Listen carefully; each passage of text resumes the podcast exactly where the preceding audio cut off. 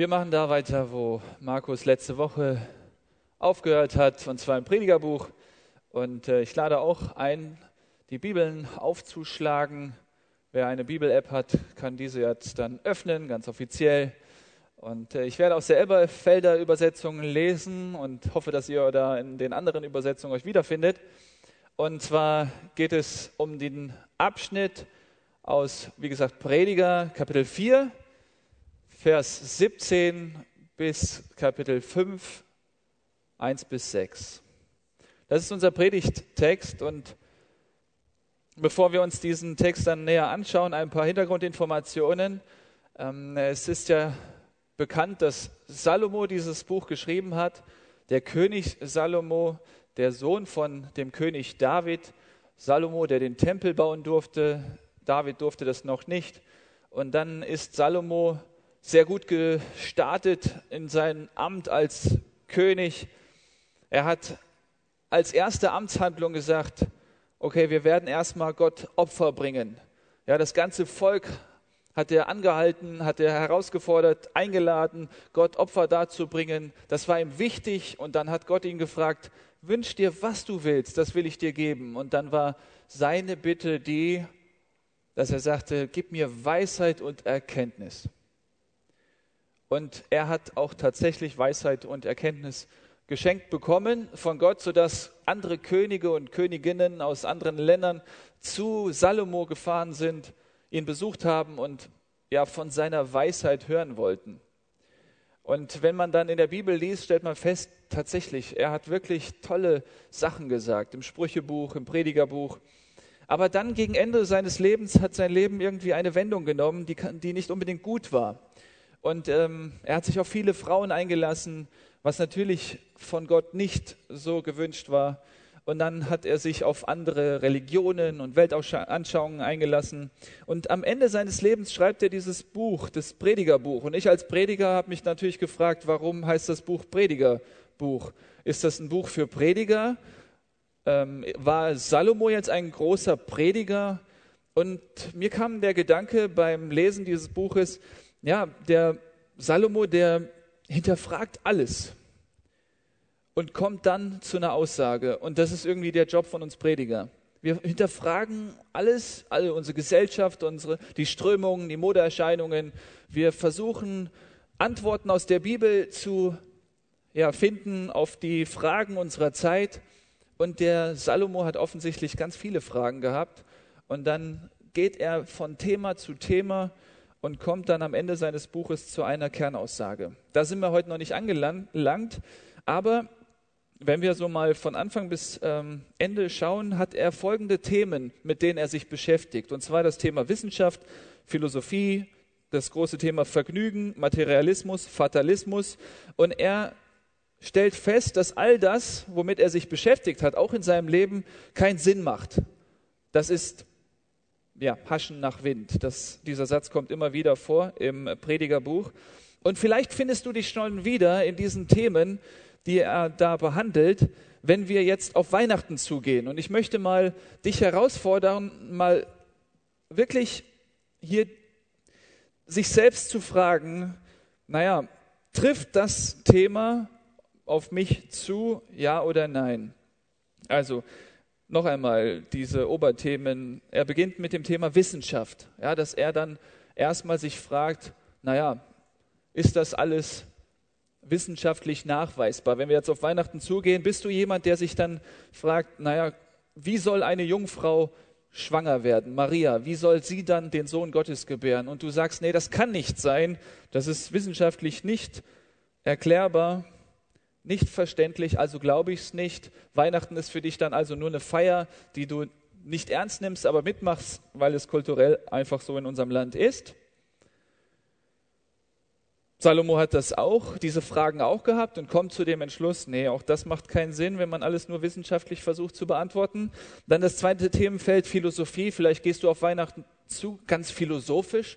Du sagst dir, endlich mal redet mal jemand über das Thema Licht. Natürlich, das Licht brauchen wir, um Dinge zu durchschauen, um eine Orientierung zu haben. Und du fängst an zu philosophieren und versuchst da den Sinn im Leben zu finden und Genauso hat Salomo erstmal sein Glück versucht zu finden in der Philosophie und stellte fest, auch das gibt mir nicht Antworten. Dann das große Thema Vergnügen. Du gehst auf Weihnachten zu im Sinne von, naja, endlich haben wir Ferien, endlich habe ich Urlaub, endlich haben wir ein paar freie Tage, wir können feiern und feiern und dann gibt es hier eine Party und da ein Fest. Und das ist der Sinn von Weihnachten für dich. Ähnlich für, wie für Salomo das Thema Vergnügen auch eine Zeit lang so das höchste Thema war. Ja, oder sich zu betrinken. Ja, kann man ja auch an Weihnachten auch. Oder das Thema Reichtum. Dann kriegt man vielleicht viele Geschenke und dann hat man noch mehr Reichtum, was man ansammeln kann. Auch damit hat sich Salomo beschäftigt. Das Thema Musik, Genuss, dieses viele Essen an Weihnachten. Dann das vierte Themenfeld Materialismus. Vielleicht gehst du auf Weihnachten zu und denkst nur an deine Geschenke, die du dann bekommen wirst oder die du anderen geben wirst und denkst, das ist der Sinn von Weihnachten. Da werden wir wieder zugemüllt mit irgendwelchem Kram und das ist für dich nicht nur Müll und Kram, sondern das ist wirklich für dich existenziell, ja, viele materielle Dinge anzusammeln und du freust dich auf das neueste Smartphone, PC, was auch immer und denkst, dann wirst du glücklich sein, dann wird Weihnachten Sinn machen.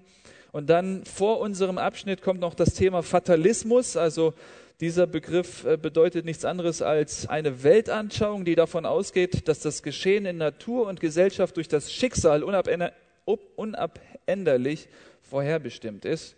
Das war auch eine Zeit lang die Überzeugung von Salomo, dass er sagte, ja, was bringt mein ganzes Abmühen hier auf dieser Erde? Alles ist irgendwie fremdbestimmt. Es gibt das Schicksal und das Schicksal bestimmt, ob jemand hier einen Unfall äh, baut auf dem Weg zum Satt oder nicht. Äh, das Schicksal bestimmt, ob ich dann eine Krebserkrankung dann habe oder nicht, ob ich alt werde oder nicht, ob ich heiraten werde oder nicht. Alles ist irgendwie durch eine höhere Macht vorherbestimmt, alles ist irgendwie Käse. Und dann kommt er zu dieser Aussage, wie gut haben es die Toten. Ihnen geht es besser als den Lebenden. Und vielleicht schmunzelt hier der ein oder andere und findet sich vielleicht darin wieder, wo er sich sagt, was soll das Ganze hier? Warum leben wir auf dieser Erde? Es gibt so viel Leid und Krieg und Terror und Abschiede und Tränen. Warum? Warum? Wäre ich doch nie geboren. Ja, und ich glaube, dass ja, viele Jugendliche diese Phase auch mal durchmachen, dass sie nach dem Sinn fragen und dann sagen, irgendwie, alles ist, irgendwie ist alles fremdbestimmt und wenn es nicht höhere Mächte sind, dann sind das irgendwelche einflussreichen Menschen in dieser Welt, die Macht haben über mich. Ich kann sowieso nicht hier irgendwas ändern. Also ist das ganze Leben sinnlos. Und dann kommt in unserem Abschnitt das fünfte Themenfeld. Eins, zwei, drei, vier, fünf. Das sechste Themenfeld. Und zwar fragt er sich dann, finde ich vielleicht in der Religion meine Erfüllung?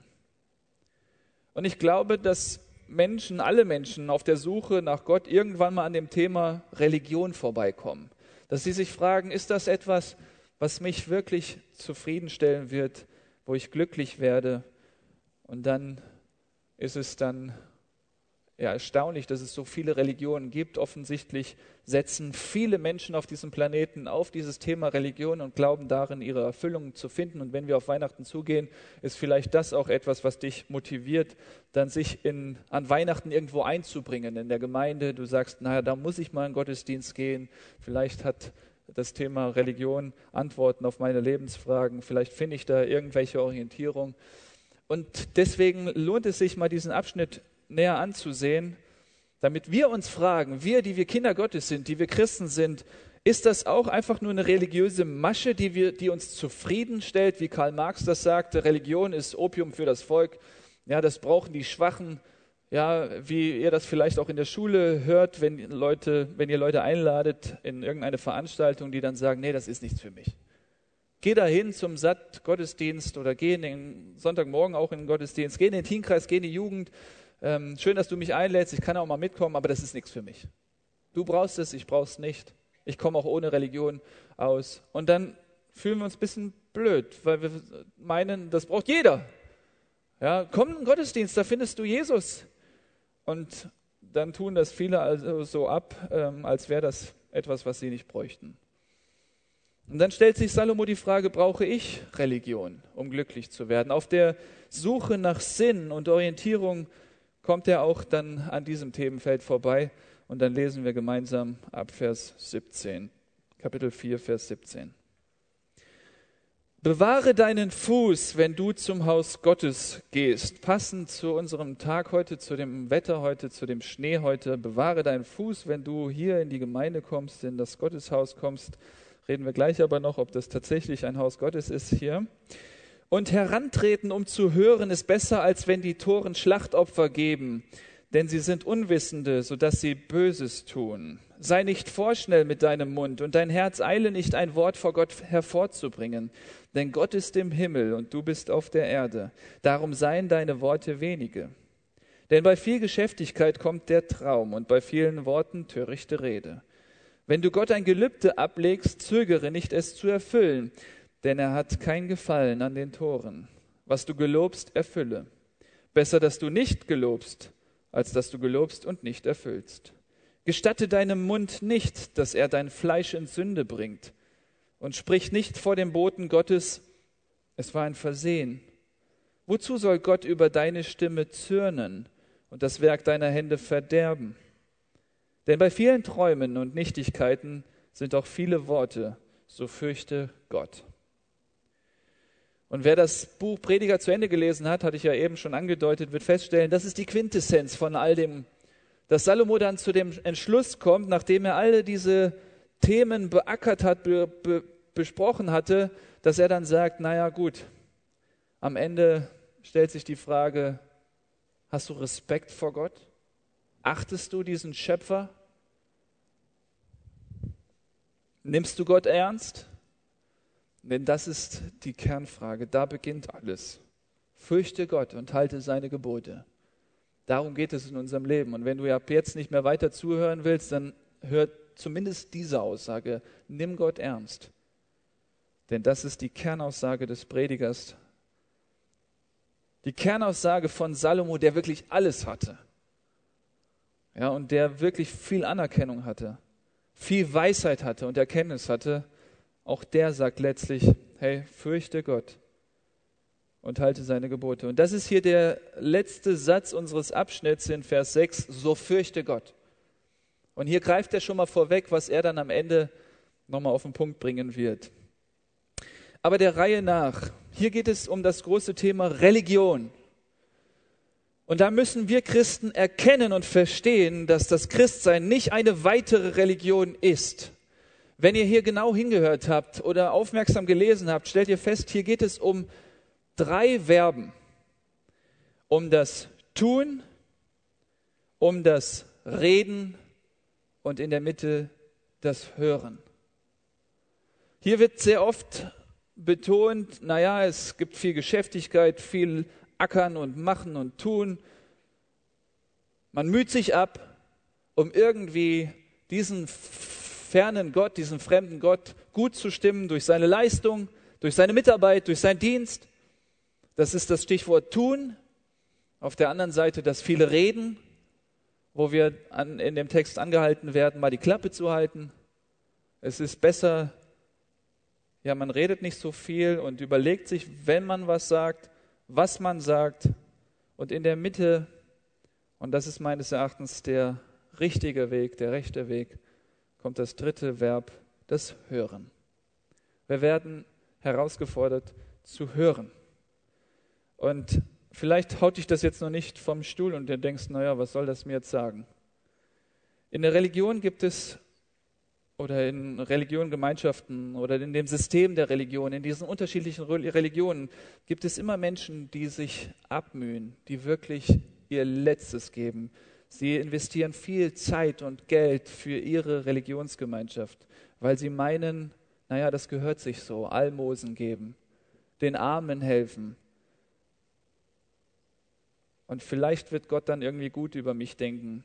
Und dann gibt es diese Personengruppe, die viel redet. Das sind oft dann Prediger, irgendwelche Gurus, irgendwelche Menschen, die die Bühne betreten und reden und reden und reden und den anderen sagen, wie es läuft und meinen, sie hätten es begriffen. Und wir als Christen werden angehalten, mal die Klappe zu halten, mal nicht so viel zu reden, mal zu hören. Und hier kommt der große Unterschied zwischen unserem christlichen Glauben und den anderen Religionen. In unserem christlichen Glauben geht es um das Hören. Und du kannst nur hören, wenn jemand redet. Du kannst ja nur etwas hören, wenn jemand etwas sagt. Das heißt, wir müssen als Christen davon ausgehen, dass wir ein Gegenüber haben, welches den Mund aufgemacht hat, welches lebt, welches da ist, welches zu uns redet. Während man in anderen Religionen sich abmühen kann, ohne genau zu wissen, ob, das, ob es da überhaupt jemanden gibt. Ich kann ja dienen und tun und machen und hoffen, dass es da jemand gibt, aber nicht wissen, dass es da einen Gott gibt. Und auf der anderen Seite das Reden. Es gibt Menschen, die reden und reden und beten und beten und schreiben Blogs und Bücher, wissen aber auch nicht genau, gibt es da jemanden? Ist da ein Gott irgendwo, der es gut mit mir meint? Aber wir als Christen sind die Hörenden. Warum? Weil wir es mit einem Gott zu tun haben, der redet. Und da kannst du dich gerade jetzt schon fragen, bevor wir Vers für Vers gehen, wo stehst du? Auch als Christ. Ja, bist du jemand, der wirklich bei jeder Aktion dabei ist, der sich meldet, wenn gefragt wird, hier, wir brauchen Mitarbeiter? und sagt, naja klar, das gehört sich so, ein Christ muss überall mitarbeiten. Und er macht und macht und tut und tut und hofft insgeheim, dass das diesen fremden, fernen Gott irgendwie beeindrucken würde. Oder bist du jemand, der viel redet und Andachten macht und predigt und erzählt und labert und meint, er hätte es begriffen? Vielleicht irgendein Bibelschulabsolvent, Theologiestudent, jemand, der gerne sich mit diesen theologischen, äh, biblischen Dingen auseinandersetzt und meint, er hat es erfasst und, und erzählt sofort. Oder bist du ein Hörender, tagtäglich, sodass du mal stille wirst, darüber nachdenkst, Herr, was hast du mir zu sagen für diesen Tag? Weil du glaubst, dass es einen Herrn gibt, der da redet. Glaubst du das? Das ist die Frage. Und deswegen können wir das hier einordnen, wenn Salomo sagt, bewahre deinen Fuß, wenn du zum Haus Gottes gehst und herantreten, um zu hören, ist besser, als wenn die Toren Schlachtopfer geben, denn sie sind Unwissende, sodass sie Böses tun. Zunächst einmal hier die äh, Aufforderung, bewahre deinen Fuß, wenn du zum Haus Gottes gehst. Also da denken wir natürlich an den Moment, wenn wir zum Gottesdienst gehen, wenn wir in das Haus Gottes gehen und meinen äh, dieses Haus, eine Gemeinde, eine Kirche. Aber das können wir nicht eins zu eins übernehmen, denn wenn Salomo hier von einem Haus Gottes spricht, meint er natürlich den Tempel, den er selbst gebaut hat oder bauen lassen hat. Und dann war die Gegenwart Gottes in dem Tempel und die Menschen sind dann in den Tempel gepilgert, die sind da hingegangen und hatten einen Ort, wo die Gegenwart Gottes dann da war. Das haben wir heute nicht. Das ist heute anders. Wir Christen glauben ja nicht, dass Gott in Häusern zu finden ist, sondern wenn wir dann aufmerksam lesen im Neuen Testament in 1. Korinther 6, Vers 19 zum Beispiel, da sagt Paulus, habt ihr denn vergessen, dass euer Körper ein Tempel des Heiligen Geistes ist? Der Geist, den Gott euch gegeben hat, wohnt in euch und ihr gehört nicht mehr euch selbst. Das muss man jetzt erstmal ähm, verstehen und begreifen, hier geht es noch nicht um ein Haus Gottes. Selbst wenn Salomo darüber spricht und den Tempel meint, können wir das nicht eins zu eins auf uns beziehen. Das heißt, wir werden nicht nur uns Gedanken machen, wenn wir zum Gottesdienst gehen, ob wir Hörende sind oder Redende oder Handelnde, sondern wir sind grundsätzlich der Einstellung. Wir haben immer die Haltung, sind wir Hörende. Selbst wenn wir morgens aufwachen, fragen wir uns nicht, äh, was, sind alle, was sind die Aufgaben und Herausforderungen dieses, Tag, dieses, dieses Tages, sondern wir fragen uns, Herr, was willst du mir heute sagen? Hast du ein Wort für mich? Und dann wissen wir ja, dass da wir nicht abhängig sind von anderen Menschen, irgendwelchen Priester, Prediger, Pfarrer. Wir sind nicht abhängig von irgendwelchen anderen Boten oder Engel, sondern Gott selbst lebt in uns.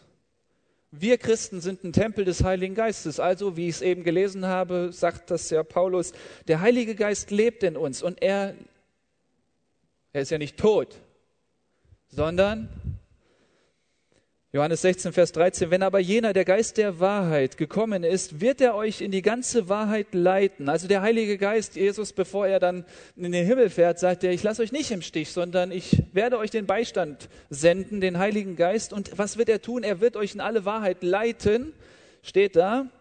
Denn er wird nicht aus sich selbst reden, sondern was er hören wird, wird er reden und das Kommende wird er euch verkündigen. Also, der Heilige Geist in uns redet nicht aus sich selbst steht da, ist ja auch interessant, sondern das, was er von dem Vater übermittelt bekommt, das wird er uns verkündigen.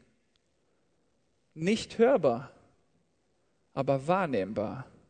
Und jetzt die Frage, wo stehst du? Glaubst du an Jesus Christus? Hast du dein Leben ihm anvertraut, sodass Jesus Christus durch den Heiligen Geist in dir wohnt? Und kennst du dieses Reden Gottes, das Reden des Heiligen Geistes? Nimmst du es wahr?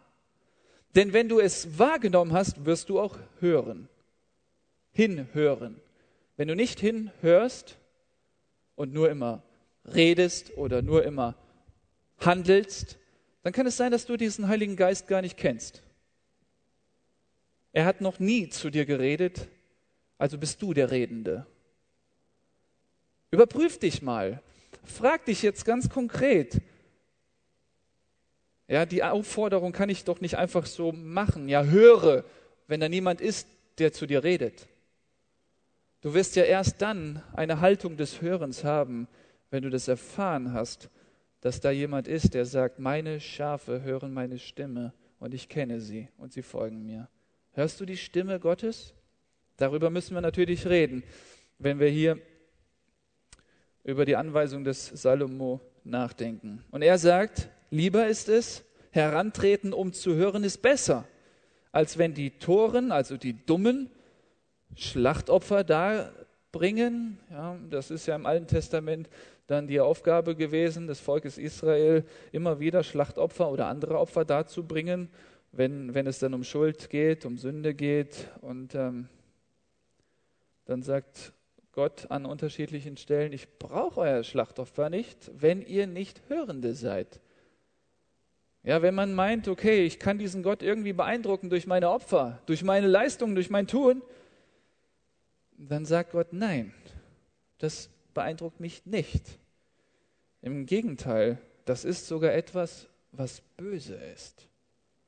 Das wage ich ja gar nicht auszusprechen. Wir kommen ja in die Adventszeit, wo es im, im Fernsehen ständig um diese Sendungen geht, ja, dass man sammelt für irgendwelche ja, Projekte oder Menschen, die da leiden. Und an sich würde man sagen, das ist doch gut, wenn Menschen Geld spenden. Kann Gott wirklich sagen, dass das böse ist, wenn das dann keinen Gottesbezug hat? Und wenn wir Römer Kapitel 14, Vers 23 lesen, da stellen wir fest, alles, was nicht aus Glauben ist, ist Sünde. Der Mensch, der nur handelt und tut und leistet, ohne zu glauben, dass es da ein Gegenüber gibt, dem er mal zuhören kann, der müht sich umsonst ab. Denn Paulus sagt, alles, was nicht aus Glauben, im Vertrauen auf diesen Gott geschieht, ist Sünde. Und wir wissen, wozu Sünde geführt hat. Zu einer Trennung von Gott.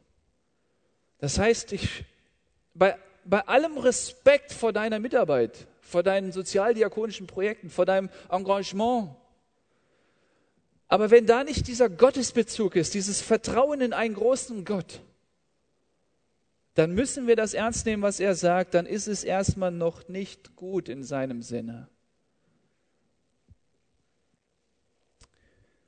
Und dann Vers 1 in Kapitel 5, sei nicht vorschnell mit deinem Mund und dein Herz eile nicht, ein Wort vor Gott hervorzubringen, denn Gott ist im Himmel und du bist auf der Erde. Darum seien deine Worte wenige. Tja, wie schnell ist es passiert, dass wir dann geredet haben, geredet haben, geredet haben und Gott nicht einmal die Möglichkeit gegeben haben, um zu uns zu reden. erstmal jetzt mal, äh, wir, wir, kennen das ja auch aus dem Zwischenmenschlichen, ja, wenn wir dann im Gespräch sind mit einem Kollegen, mit einem Freund, mit einem Nachbar, Familien, Familienmitglied, dann ist es ja dann schnell passiert, dass wir ihn volltexten mit irgendeinem mäßig interessanten Kram und ihn gar nicht zu Wort kommen lassen. Wer von uns kann gut zuhören? Wo sind die Zuhörer unter uns? Es gibt die, die da wirklich gut drin sind. Ich merke das immer wieder. Ob ich selbst ein guter Zuhörer bin, weiß ich nicht. Aber in Bezug auf Gott, sind wir die Redenden? Sind wir diejenigen, die ihn volltexten, auch in unseren Gebeten? Wie sieht dein Gebet aus? Ich meine, in meinen Gebeten gibt es nicht dann eine Zeit der Stille. Ich bete, bete und dann gibt es ein Amen. Ich erinnere mich an ein Telefonat ähm, mit äh, einem Jugendpastorkollegen in Haiger. Da habe ich ihn angerufen, ich wollte mit ihm was abstimmen und dann habe ich seine Nummer gewählt und wartete, bis er dann an der Strippe ist und ähm, wartete und der war nicht da und dann hatte ich seinen Anrufbeantworter und dann habe ich auf den Anrufbeantworter gesprochen und habe gesprochen, gesprochen, gesprochen. Und am Ende sagte ich Amen und legte auf. dann habe ich mich so geschämt, dachte ich, warum habe ich jetzt Amen gesagt? Aber das fühlte sich so an wie Gebet. Ja, du redest, du redest, da kommt keine Antwort, keiner reagiert, keine Antwort, kein, ja, keiner unterbricht dich und dann sagst du natürlicherweise Amen. Und dann sagt der äh, Kollege dann später, ja, du nimmst deinen Job ja richtig ernst. Und so ist das Verständnis oft ähm, in Bezug auf Gott. Das ist irgendwie ein Anrufbeantworter. Er ist gerade nicht da. Ich texte ihn voll und irgendwann hört er es vielleicht ab. Und ja, meine Gebete sehen heute auch noch so aus, dass ich rede, eine Art Monolog. Ich spreche und spreche, und dann gibt es einen Amen und dann bin ich fertig. Und das meine ich nicht, dass man dann irgendwie dann eine Stille einplant im Gebet und wartet, bis dann Gott irgendwie so einen Impuls gibt. Das meine ich nicht. Ich meine, dieses. Du stellst dich dem Herrn zur Verfügung, du betest am Anfang des Tages, sagst, Herr, mach mit mir, was du willst, führe und leite mich durch diesen Tag. Und dann gehst du durch den Tag und erwartest sein Handeln und sein Reden. Du erkennst ihn und ich hoffe es sehr, dass du ihn auf frischer Tat ertappst, sodass du genau sagen kannst, das war er. Es kann sein, dass ein Mitmensch, ein Christ, der ja Christus in sich hat, zu dir redet und du nimmst plötzlich Gottes Reden wahr. Es kann sein, dass du einen Bibeltext dann liest. Es kann sein, dass du die Losung des Tages liest. Es kann sein, dass auf einer Tasse irgendein Vers steht. Es kann sein, dass in, in irgendeiner Situation, die sich oder in einem Umstand, dann du erkennst, Gott hat jetzt dich, sich dir in den Weg gestellt. Und du merkst, er ist da. Und dann kommt diese Reaktion des Hörens, rede, dein Knecht hört. Was möchtest du mir sagen? Jesus spricht zu mir.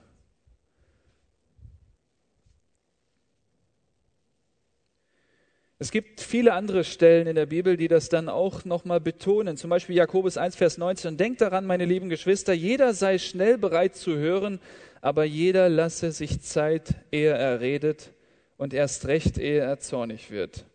Und im Alten Testament, so der Hauptvers des Alten Testamentes für das Volk Israel bis zum heutigen Tag, ist 5. Mose 6, Vers 4. Höre Israel, Schma Israel, der Herr ist unser Gott, der Herr und sonst keiner. Das ist das, was Gott zu Beginn der Bibel wollte, dass die Menschen ihm zuhören, dass sie auf ihn hören, hinhören, sodass sie erkennen, was sein Wille für ihr Leben ist. Bist du ein Hörender? Hast du Gott wahrgenommen? Bist du heute Morgen im Gottesdienst vielleicht gegangen und hast gesagt, Herr, rede? Oder hast du äh, ein Problem mit dem Prediger gehabt und gesagt, naja, okay, also dem kann ich nicht gut zuhören, der redet so langweilig, hast innerlich zugemacht, bist vielleicht aufgestanden und gegangen. Oder hast du da gesessen und gesagt, rede Herr, dein Knecht hört. Rede zu mir. Und vielleicht war es ein alter Mann, dem du nicht zuhören kannst. Vielleicht war es ein ein Zeugnis, jemand hat einen Lebensbericht weitergegeben und du hast dich da wiedergefunden. Und Gott hat diesen Lebensbericht gebraucht, diesen Lebensbericht gebraucht, um dir eine Botschaft mitzuteilen.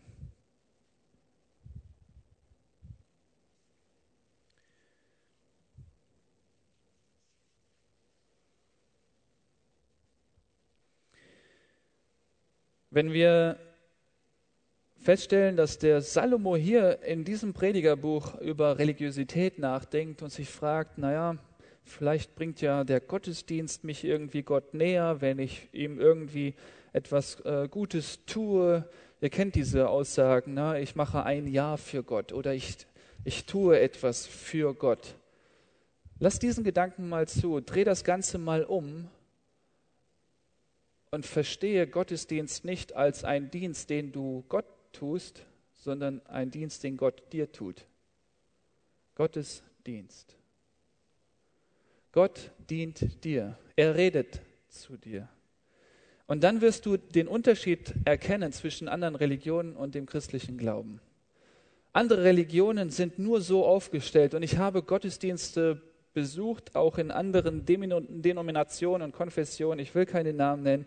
Und ich saß da im Gottesdienst, da wurden Gebete vorgelesen, da war eine Predigt, einfach ein wissenschaftlicher Vortrag, ein Referat. Und da wurde jeder Programmpunkt irgendwie ja, ganz statisch anmoderiert, durchgeführt. Und am Ende dachte ich mir, glaubt hier irgendjemand im Raum, dass Jesus lebt? Glaubt hier irgendjemand, dass Gott wirklich ein lebendiger Gott ist? Und dann gab es Gottesdienste, da dachte ich, oh, das wird hier ganz chaotisch. Das wird nichts hier. Es ist ja nicht zu Ende gedacht, wer dann den Abschluss macht, wer beten wird oder wer ein, äh, die Ansagen machen wird und so weiter. Und am Ende hatte ich den Eindruck, die Leute, die hier im Raum sitzen, sind, sind sich sicher, es gibt einen Gott. Und sie sind so in den Gottesdienst gegangen, in der Erwartung, dass Gott führen wird. Und andere, ja, die, die haben den ganzen Gottesdienst über durchgeredet. Also dann hat, hat man die Stille auch nicht ausgehalten. Wenn dann niemand was sagte, dann ist jemand aufgesprungen und hat dann irgendwas erzählt, weil er dachte, naja, irgendjemand muss ja. Bist du ein Hörender? Wir gehen hier weiter in in, in dem Text. Denn bei viel Geschäftigkeit kommt der Traum und bei vielen Worten törichte Rede. Es ist so, dass, äh, und ich erlebe das auch immer wieder, ähm, bin ja angestellt in der EFG Haiger, in der evangelisch-freikirchlichen Gemeinde als Pastoralreferent und bin das jetzt seit zehn Jahren, vorher in der Jugendarbeit, jetzt in der Gemeindearbeit aktiv. Und wenn man dann angestellt ist, dann arbeitet man in sämtlichen Gremien mit und ähm, ist fast jeden Tag in dem Gemeindehaus. Das, man macht es ja beruflich irgendwie. Und ich kann euch sagen, jetzt, wenn ich zurückschaue auf die zehn Jahre, in den vergangenen, in den, in den letzten Jahren habe ich mehr darauf geachtet, was will Jesus von mir und was hat er heute mit uns als Gemeinde vor, als in den ersten Jahren. Ich kam nach dem Studium und habe dann Theologie studiert in Gießen an der FTH und dachte, okay, jetzt muss ich irgendwie auch die Jugendlichen unterhalten. Ich muss viel reden, viel machen und tun, dann läuft das irgendwie in der Gemeinde. Und jetzt in den vergangenen Jahren, in den letzten Monaten merke ich, nein, nein, nein, nein, nein, nein, nein, vorsichtig. Was will Gott eigentlich? Was hat er vor mit meiner Gemeinde, mit unserer Gemeinde, mit mir? Und wenn ich da keine Antwort habe und das über Wochen nicht, was soll ich der Gemeinde mitgeben? Irgendwelche Geschichten? Ich weiß noch, für den Predigtdienst gab es dann eine CD, also im Studium, ähm, mit 5000 kleinen Geschichten und Anekdoten zu den passend zu Bibelversen. Und wenn du dann einen Predigtext wie hier vorbereitet hast, in Prediger 5.1, dann konntest du diesen Text eingeben und der hat dir dann ein paar Geschichtchen ausgespuckt. Und so war meine Predigt oft. Dann habe ich eine Predigt vorbereitet, habe all diese Geschichten zusammengesammelt und habe dann die Leute unterhalten. Ohne auch bei der Verkündigung, also bei der Vorbereitung, mich zu fragen, Herr Jesus, was möchtest du den Jugendlichen sagen? Was möchtest du mir sagen? Ja, und bei vielen törichte äh, und bei vielen Worten törichte Rede. Ich hatte ja anfangs erwähnt, es gibt auch unterschiedliche Persönlichkeiten. Die einen neigen dazu, viel zu tun und reden weniger. Die könnten, die würden sich nicht trauen, auf die Bühne zu gehen. Und andere, die sind gerne auf der Bühne. Sobald es einen Zeugnisteil gibt, laufen die nach vorne, schnappen sich das Mikro und sind gerne hier. Und was ich beobachtet habe über die Jahre, habe ich auch vorgefunden in Blogs. Manche haben ja einen Blog und haben da regelmäßige Blog-Einträge. Und dann liest man diese Blog-Einträge und hat so den Eindruck, boah, der Mensch, der diese Texte jetzt gerade schreibt, schreibt, ist der heiligste überhaupt. Ja, das ist nicht nur im Bereich der Religiosität, das kann auch das Thema Ernährung sein oder Fitness und all das, was man da dann liest, ist so beeindruckend und man fragt sich, ob derjenige, der den, die Texte dann verfasst, ja all das umsetzt. Und man meint tatsächlich, ja, der macht das wirklich. Das, was er schreibt, lebt er auch. Und derjenige, der eher so hier aufgestellt ist, der versucht alles umzusetzen und der macht und tut, kommt da in einen inneren Stress, brennt aus. Aber der, der die ganzen Texte verfasst hat, der hat diese vielleicht ein, zwei Mal umgesetzt, aber dann hat er das auch nicht mehr gelebt, was er da sagt. Und so habe ich auch immer wieder Prediger beobachtet oder mich selbst, der ich dann immer wieder auf der Kanzel stehe, immer wieder auf der Bühne bin und rede und predige. Und dann kamen Zuhörer auf mich zu und sagten, boah, du bist wirklich ein toller Christ. Und ich fragte mich, wie kommen die denn darauf? Ja, weil sie dachten, das, was ich sage, kann ich auch alles umsetzen und lebe das, was ich rede. Und so kann es dann so einen, so einen Eindruck erwecken, dass der Redende auch ein toller Christ ist und der, der das versucht umzusetzen, sich schlecht fühlt. Und das ist das Wesen einer Religiosität. Da gibt es immer diejenigen, die viel Anerkennung bekommen und Applaus und Ehre und andere, ja, die frustriert sind, vielleicht auch depressiv sind, weil sie da sagen, weil sie sich denken, das schaffe ich alles nicht. Ich bin so gewissenhaft, ich pack das nicht. Lass uns Hörende sein. Ich lese weiter. Wenn du Gott ein Gelübde ablegst, zögere nicht, es zu erfüllen, denn er hat kein Gefallen an den Toren. Was du gelobst, erfülle. Besser, dass du nicht gelobst, also irgendwas versprichst oder schwörst, als dass du gelobst und nicht erfüllst. Kennt ihr das, dass man Gott irgendein Versprechen macht? Gott, ich werde ich habe jetzt jemanden vor, vor Augen, er hat mir mal gesagt, dass er Gott versprochen hat, jeden Samstag Zeit mit ihm zu verbringen. Jeder Samstagabend gehört Gott, sagte er mir. Und im ersten Moment dachte ich, was ist das für ein Heiliger? Am Samstagabend, wo alle feiern gehen, da will er Zeit mit Gott verbringen? Wow. Ich habe ihn nicht gefragt, ob er das jetzt durchgezogen hat und bis zum Lebensende das durchziehen wird. Aber sei vorsichtig, wenn du Gott irgendwelche Versprechen machst wenn du ihm irgendwelche Dinge schwörst, die du selbst nicht einhalten kannst. Und deswegen gebe ich dir an dieser Stelle einen Rat, versprich ihm gar nichts. Sag nicht, Herr, ich werde ab heute die Bibel lesen oder dass du sagst, am 1. Januar werde ich die Bibel komplett durch, äh, am 1. Januar werde ich im Jahr 2018 die Bibel komplett äh, durchlesen in einem Jahr und ähm, Herr, ich verspreche dir, ich mache das. Lass es. Herr, ich verspreche dir, ich werde ein besserer Mensch. Lass es. Warum? weil du hast nicht die Kraft, das auszuleben, was du da versprichst. Deswegen stell dich am Morgen dem Herrn zur Verfügung und sag, Herr, hier hast du mich. Wenn du möchtest, dass ich heute die Bibel lese, dann führe mich. Wenn du möchtest, dass ich in Gottes Kind, dass, dass ich irgendwie mich einbringe hier und da, dann führe mich. Und vertraue ihm, dass er dich tatsächlich auch führen wird. Manche, die jetzt an dieser Stelle sagen, das geht doch nicht, das funktioniert doch nicht, haben vielleicht den Zweifel, dass es da keinen Gott gibt, der tatsächlich einen dann leiten und führen wird in seinem Leben als Christ. Gestatte deinem Mund nicht, dass er dein Fleisch in Sünde bringt und sprich nicht vor dem Boten Gottes. Es war ein Versehen. Wozu soll Gott über deine Stimme zürnen und das Werk deiner Hände verderben? Ich möchte noch abschließend über den Zorn Gottes reden. Hier steht nämlich, dass Gott darüber zürnt, zornig ist über das Verhalten eines Menschen. Und da müssen wir Gottes Zorn auch verstehen, damit wir begreifen, wann er zornig ist über uns und wann nicht. Vielleicht bist du so aufgewachsen, dass deine Eltern dir gesagt haben, iss den Teller leer, sonst ist Gott traurig. Räum dein Zimmer auf, sonst ist Gott zornig. Das haben die Eltern vielleicht nicht gesagt, aber die haben das Gegenteil ähm, dann ausgesprochen, als sie sagten, Gott wird sich freuen, freuen, wenn du die Hausaufgaben machst. Wie ist das mit dem Zorn Gottes? Wann ist Gott zornig und wann nicht? Und in unserem Leben als Christ hoffen wir ja ständig, dass Gott nicht zornig ist, zornig ist über uns. Und da möchte ich mit euch ein paar abschließende Gedanken verlieren zu.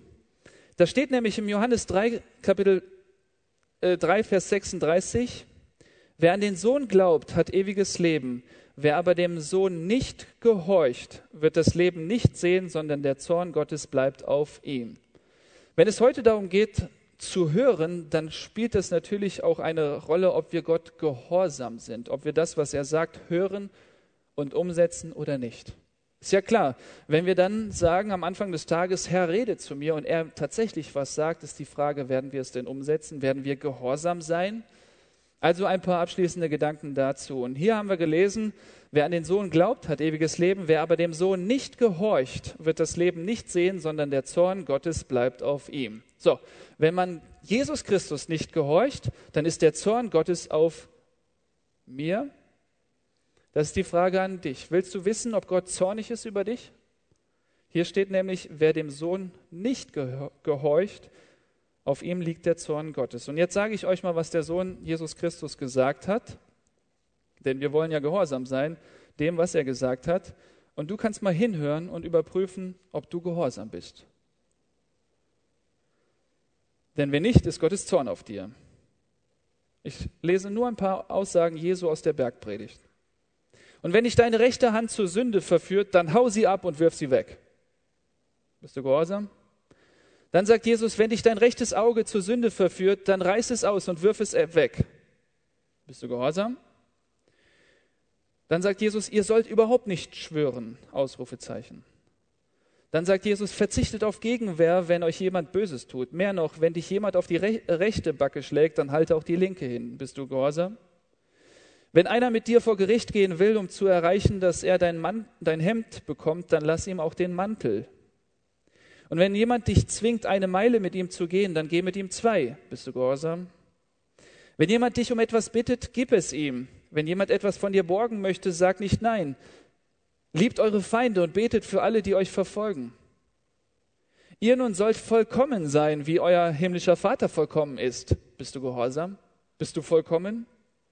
Wenn du also etwas spendest, dann tu es so unauffällig, dass deine linke Hand nicht weiß, was die rechte tut. Bist du gehorsam? Wenn ihr betet, dann tut es nicht wie die Scheinheiligen. Tust du das so? Wenn du beten willst, dann geh in dein Zimmer, schließ die Tür zu und bete zu deinem Vater, der im Verborgenen ist. Nächste Aussage Jesu. Wenn ihr betet, dann leiert nicht Gebetsworte herunter wie die Heiden. Bist du gehorsam? Wenn ihr fastet, dann setzt keine Leidensmiene auf wie die Scheinheiligen. Sammelt keine Schätze hier auf der Erde. Bist du gehorsam? Sammelt lieber Schätze bei Gott. Macht euch keine Sorgen um euer Leben, ob ihr etwas zu essen oder zu trinken habt und um euer Leib, ob ihr etwas anzuziehen habt. Bist du gehorsam? Machst du dir keine Sorgen? Trachtet aber zuerst nach dem Reich Gottes und nach seiner Gerechtigkeit, und dies alles wird euch hinzugefügt werden. Bist du gehorsam? Richtet nicht, damit ihr nicht gerichtet werdet. Bittet, und es wird euch gegeben werden. Sucht, und ihr werdet finden. Klopft an, und es wird euch geöffnet werden. Bist du gehorsam? Alles nun, was ihr wollt, dass euch die Menschen tun sollen, das tut ihr ihnen auch. Hörst du auf Jesus? Geht hinein durch die enge Pforte. Hütet euch vor den falschen Propheten. Ich meine, das sind die Aussagen Jesu. Und wer Jesus Christus nicht gehorsam ist, auf dem liegt der Zorn Gottes. Was nun? Ich glaube, hier gibt es keinen im Raum, der sagen könnte, ich habe all diese Punkte befolgt, ich bin gehorsam gewesen. Und Jesus erwartet nicht von dir, dass du das alles umsetzt. Er weiß, du kannst es nicht. Und deswegen hör jetzt am Ende der Predigt genau hin. In dem Moment, wenn du anerkennst, dass du das diese Messlatte nicht einhalten, nicht umsetzen kannst, dann kapituliere und sage, Herr Jesus Christus, ich kann das nicht. Leben, was du von mir verlangst. Ich gebe dir mein Leben, vergib mir all meine Schuld und Sünde und gib du mir deinen Heiligen Geist, gib du dich mir selbst, sodass ich Dinge leben kann, die, von, die du von mir erwartest und nicht aus mir selbst, sondern durch deine Kraft. Amen. Ich möchte noch beten.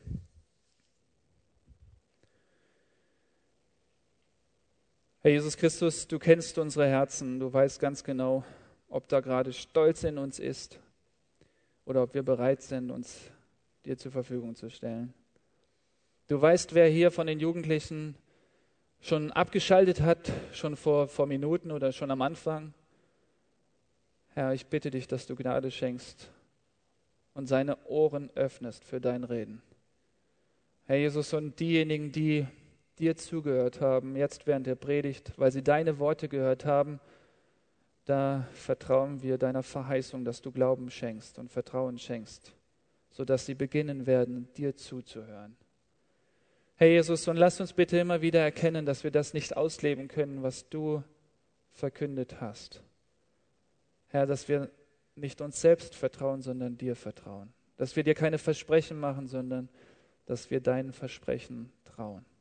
Herr Jesus, wirke du durch deinen Heiligen Geist auch jetzt hier im Satt und lass uns nochmal gleich bei dem Singen und bei der Anbetung ja, uns klar werden, mit wem wir es da zu tun haben. Mit dir, dem lebendigen Gott, der redet. Amen.